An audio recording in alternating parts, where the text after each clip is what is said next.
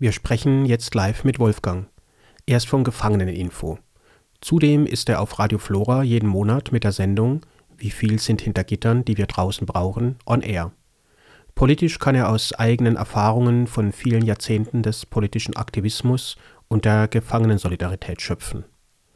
Da er uns per Handy zugeschaltet ist, bitte ich die Tonqualität zu entschuldigen. Wir wollen über die Festnahme von Daniela Klette sprechen. Vor wenigen Tagen wurde Daniela, die der RAF zugerechnet wird, festgenommen. Was ging dir spontan durch den Kopf, als du von der Festnahme Danielas gehört hast?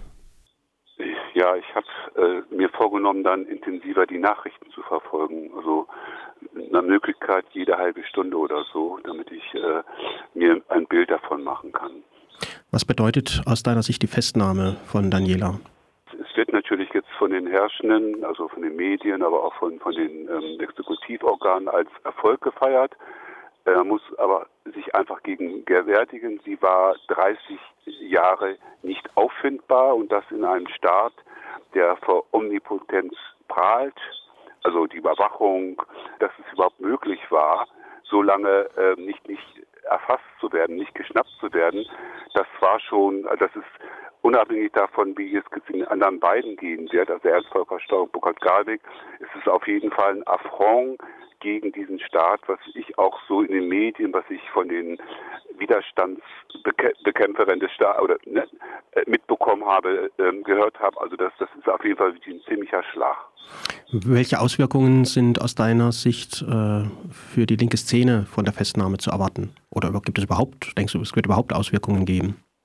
Wird auf jeden Fall so gesagt, dass wird, also es wurde eine Verbindungslinie zu den radikalen Linken schon gezogen, dass, dass sie sich da, wenn das so stimmt, also wir haben ja nur die Nachrichten über die Medien, es gibt ja kein O-Ton von, von Daniela, die das irgendwie richtigstellen könnte, dass sie sich überhaupt so lange bewegen könnte.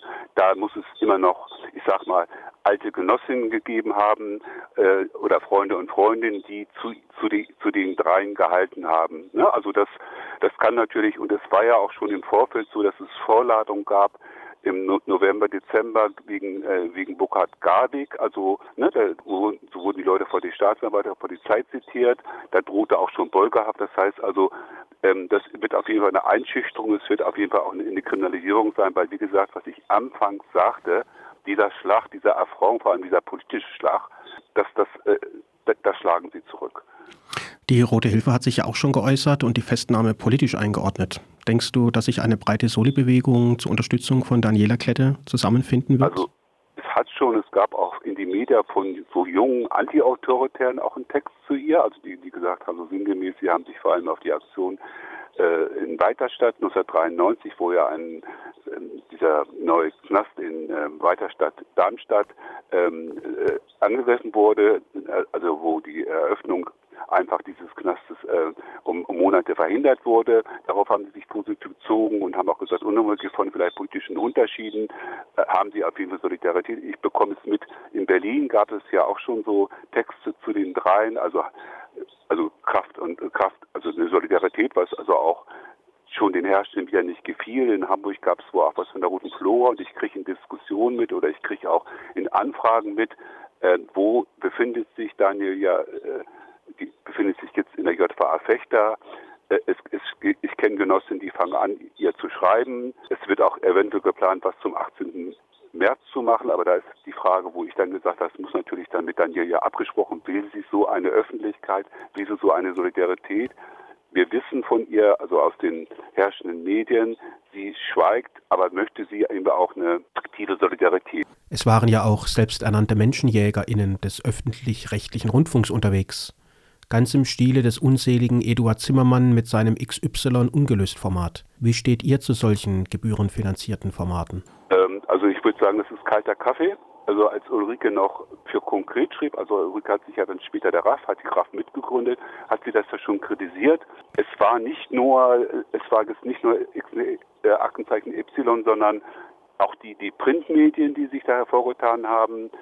Das ist, davon leben sie, sie werden ja auch bezahlt und, und, und, und reihen sich da sozusagen ein. Und das wundert mich nicht, weil es ja auch eine relative sehr starke Gleichförmigkeit äh, in, in, den Medien gibt. Also man muss einfach politisch sehen, es gibt Sozialabbau, es gibt Kanonen statt Butter, das heißt also die Bundesrepublik Deutschland rüstet auf für Kriege. Sie sagen ja ganz offen, dass sie sich auch mehr in kriegerischer Auseinandersetzung mehr ein, also auch aktiv.